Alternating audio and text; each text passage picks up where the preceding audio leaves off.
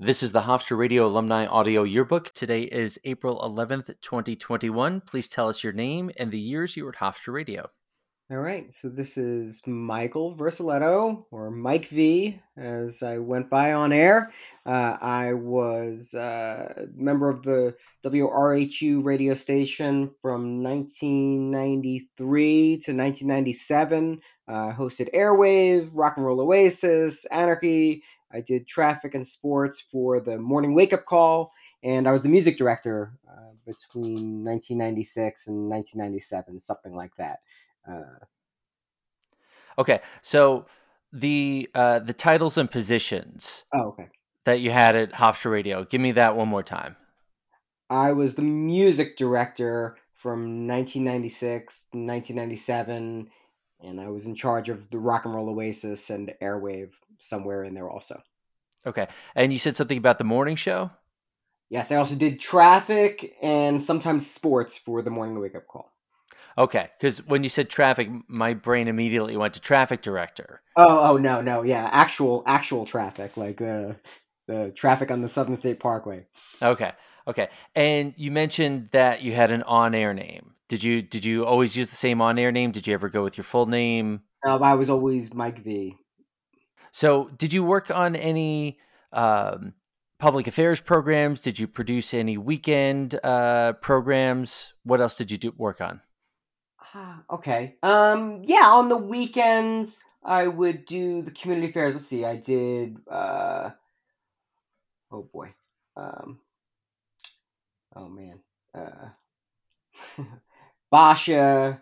Uh, the oh man, all the all the uh, the names of the shows are escaping me, but uh, I did all of them. I mean, who who was there? It was uh, Tony Savalas, um, uh, John Mann. Uh, we did uh, Polish and yeah, the Irish. That What was it, that guy's name? Uh, Tony Jackson. Tony Jackson, sure. Did Tony yeah. Jackson? We did opera with the cantor. Um, cantor Don Goldberg, right? Yeah. Yes. All, right. yeah. all, all, all, yeah, sure. All, all the time. We, we just did everything, you know. Um, it, it was a community. So anytime something needed to be done, there was always somebody to step up and do it. Uh, I, I don't. Other than you know hosting the weekly show and doing traffic for the morning show, um, it was just always pitching in. You know, week to week was always different. There was many times when you'd be doing marathons uh, on a weekend uh, to cover, especially in between the semesters when there weren't a lot of people on campus. You would just be there all day. I just felt like I lived there for for several years. You know. I, I do I do know exactly what you're talking about. Um, okay, so you obviously got very involved. Let's talk about when you first got to the station. So sure. two two part question answer in the order that you like. So what was it that first brought you to the station, and when you got there to Hofstra Radio? Uh, where do you remember your first time going to the station, to the office, or to the studio? Do you remember meeting people in particular? What was your what was your entrance into the station? If you could paint a picture for anybody who wasn't there when you were. Yeah, sure. Okay, so um, I was a communications student. Um, I was not even aware that we had a radio station. Uh, I'm not sure what my objective was, but I was a communications student, was trying to do something with the TV. Um, I was part of the alternative television club, and somebody came in to talk to us about the radio station. And I remember they came in, I don't know who it was, maybe it was Sue, and they said, or maybe it was Don Dressler, and they said, oh, so yeah, we've got this radio station, and you take a few training classes, and then your audition is on air, and you're on air for an hour, and you play whatever you want, and we'll go from there. So that sounded awesome to me. Like, oh, okay, I, and really, the objective was just to do this audition on air. I thought that was sounded like a lot of fun. I was just going to get on and play Tom Petty for an hour. You know, I mm-hmm. thought like, oh, that'd be cool. And so I, but I did the training class and it was so much fun, and meeting everybody was so much fun, and uh, I got invited to a party, and I remember just talking to people about music, and they were like, "Oh, you like Prince too? Oh, you like Otis Redding?"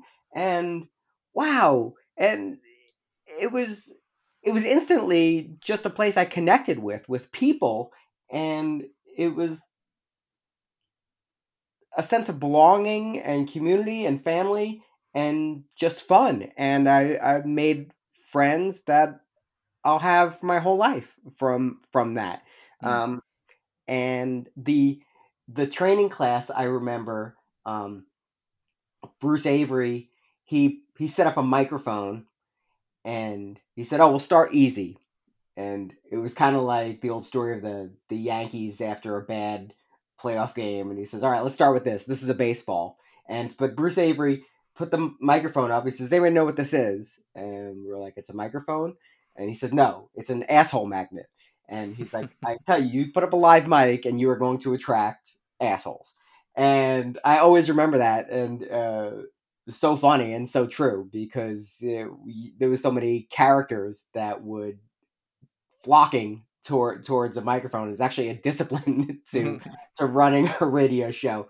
Um, and uh, I also remember the training classes, and um, remember Will Shelley walks in to this training class, and instantly this guy he looks like Tom Petty to me, and of course I was a huge Tom Petty fan. I was like, who's this guy? And uh, he was just hilarious, and we were all clueless um, I remember there was somebody in the class that didn't even know that records had two sides because we were in the CD generation, and of course, mm-hmm. Will was incredulous, as as as you just picture he him him being, and just it was like an initiation, um, and getting sucked into this world uh, of radio, and uh, it left an indelible mark on me.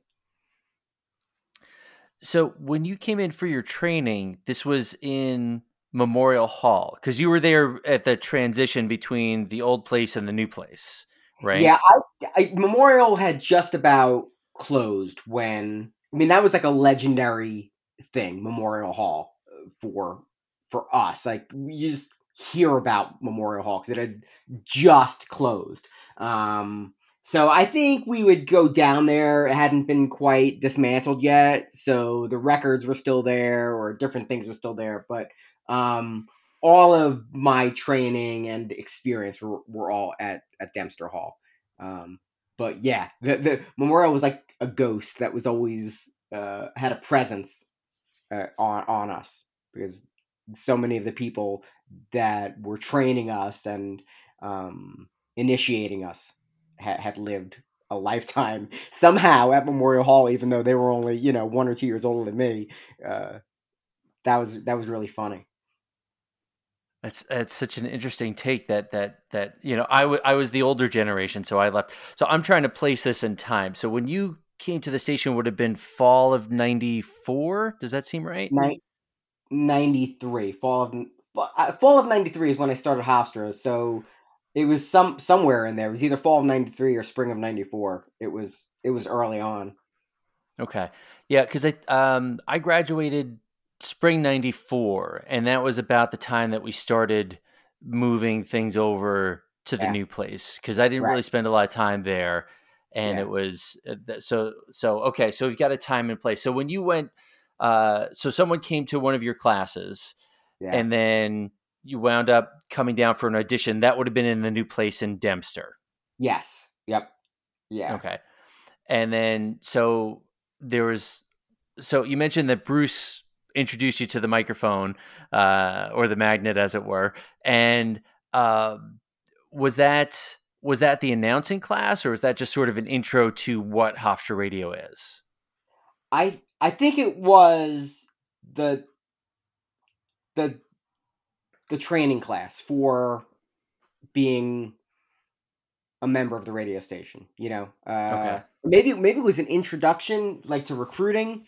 Um, I know there was a lot of people in this room, and not all of them wound up going through Yeah, I think that's what it was. So somebody came to our class, whatever class it was, or our club meeting, and they said, come and find out about the radio station. And then a bunch of people came there and then they went through all right this is what you're going to have to do and this is this is a microphone and um, this is the process and then you would sign up and and then you went from there um, and i met sue uh, through one of these training classes or maybe it was my regular class com 101 or 102 mm-hmm. or what and that might have been in memorial um, because some of our classes were still in the bowels uh, below bits and bytes, you know. Right. So so like a a Com 21 like basic audio production. Right. That exactly. probably would have might have still been in the old two track studio or something exactly. like that. Yep. Yeah. Yeah. How interesting. Yeah, to, to to toggle between the new and and the old and it's all new to you, right. which is interesting but um, the different eras, the different see, kinds of equipment. Yeah. Oh, totally. Yeah. I mean, because I never met Jeff Krause. Um, uh, so all, all those people were legends. Um, but yeah, and, and, you know, the in Dempster, I mean, there was still shrink wrap on some of the chairs. You know, everything was brand new, so you knew things were getting built. Things were not even fully finished but that was that was all of my experience with WRHU where was at Dempster, and then like you said, I would take some classes at Memorial in the old studios. Hmm. Uh, you mentioned before for that introductory class or whatever it might have been. You said there were a lot of people.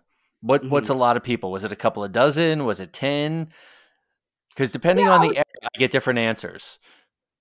Yeah, I would say there were 30 or 40 people, you know, finding out about what this was.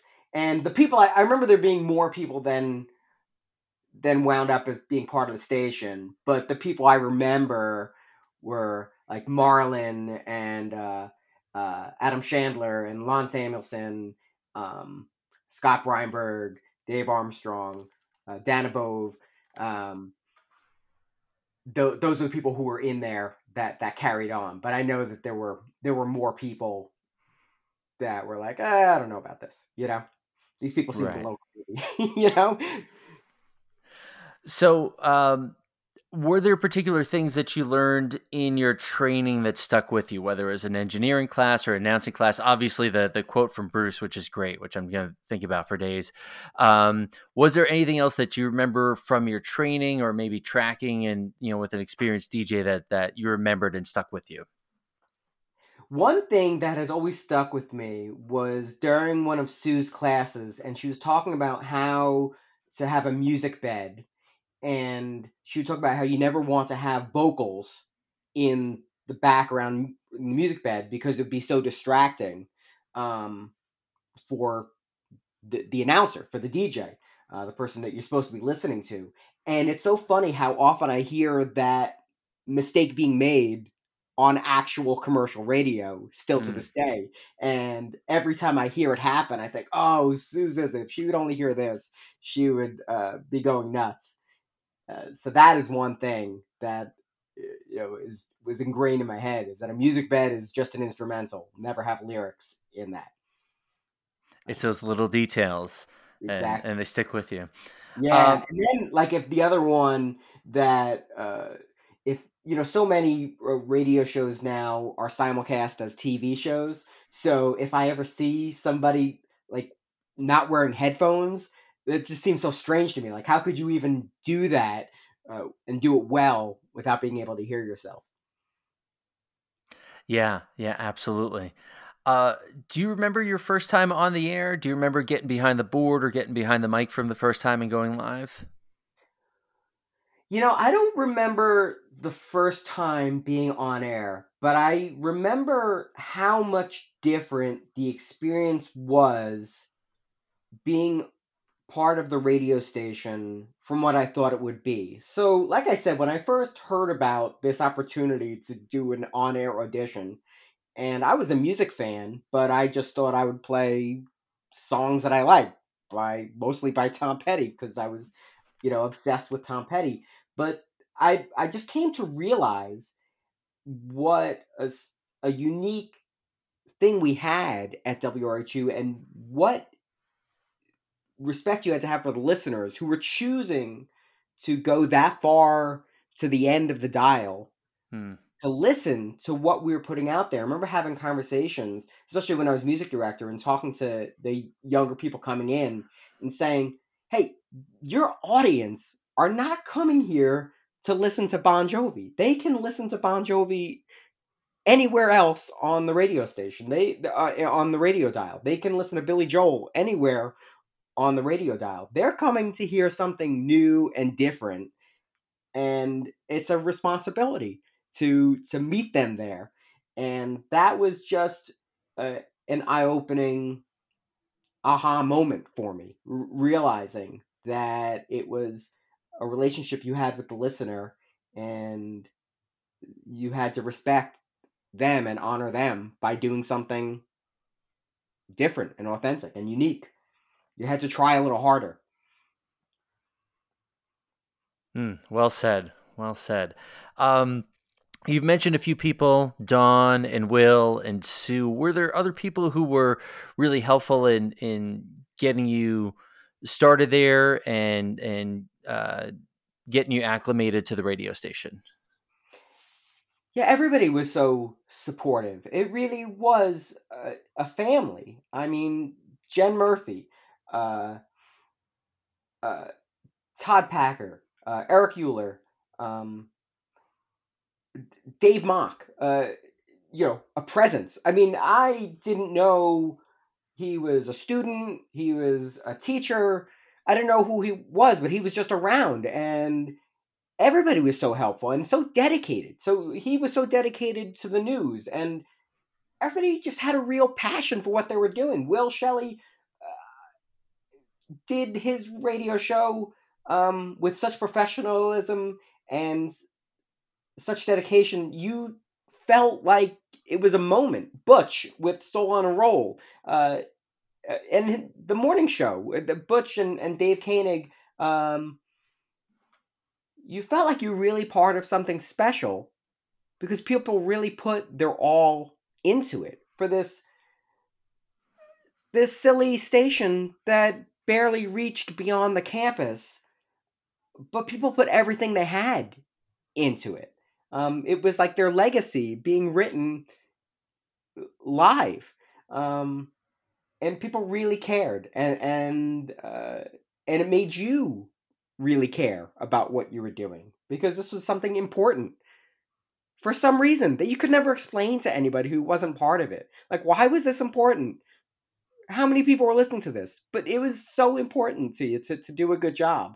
And if you messed up on air, um, you could laugh about it, but you really felt bad. And not not only being embarrassed because you messed up, but just like you were letting everybody down.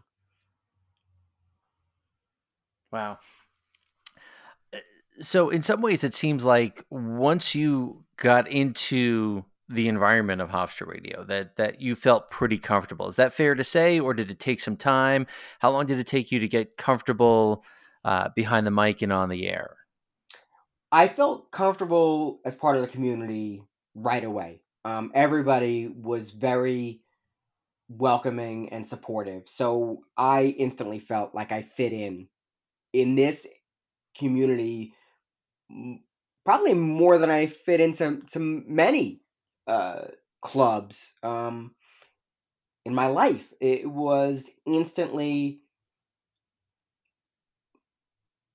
it was just instant karma. I, I don't know how else to put it, but I mean the the Hmm. the faces and the memories. Uh, Rob McCula, uh, Do, uh, Debbie Lom, uh, Beth Marks. uh, These are people who I will be connected to, even if I rarely speak to them or see them on Facebook. Um, we were all part of something, and we, we always will be.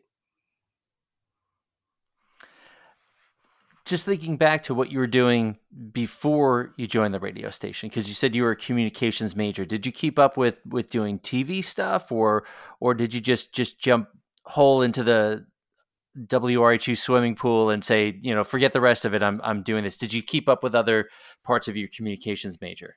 Right. That exactly. That um No, I, I don't know what my goal was uh, going to Hofstra. I think I wanted to be David Letterman. That was my aspiration was to be David Letterman, and I didn't know how that would happen. Except I knew that he uh, studied communications at Ball State, Indiana. Um, so then I was going to go study communications uh, at Hofstra. Um, but I didn't know what the path was exactly. So yeah, so I signed up to do some things with the TV station, but never really felt that sense of community with HTV. Um, I did really enjoy being part of ATV, alternative television. That and that was something that I did during my entire Hofstra tenure. But no, once I joined the radio station, was part of that family and that institution. Yeah, that was that was how I defined my Hofstra career, for lack of a better word, was WRHU. If not for WRHU, I'm not sure Hofstra was was worth it overall. But for because of WRHU, that that is my Hofstra experience. I, I think there's a great many of us who would agree with that that yeah. statement. so obviously we're, we're, we have the benefit of hindsight and looking back and memories, and you've had a chance to think about some of this stuff. Um, and and you've alluded to this to the answer to this question, but I'm I'm going to ask it anyway to see if you can if you can get there. So you find out that there's a radio station, and you walk over, you walk into this meeting, or or you're thinking about it. What as an 18 year old, as a 19 year old, whatever you were at the time, what did you think Hofstra Radio would be at that particular moment in time? Can you put yourself back in your shoes at that moment? I really did not even know that there was a radio station. So I had no preconceived notions at all. Uh, I mean, in the person that came in told us how far the signal went. Um, so since my family was in Elmont, uh, you know, maybe 10 miles from campus. I thought there was a chance that they might be able to tune in and listen to what I did uh, if I told them. Uh, so hmm. that was it. I thought there was going to be a microphone somewhere and I'd be on there spinning some records uh, or maybe playing CDs. I probably was not even thinking that those those albums. Uh, I really had had no sense of it all, but it, which is remarkable in hindsight because it, for four years it was my whole world, you know. But it was um, this this thing that I had no notion of, and then it became part of my identity. Mike, thank you so much for sharing your memories and, and your stories. And I will have more questions and I hope you have more stories. Let's do this again sometime. This was so much fun and it was great to look back and think back and relive some of those things.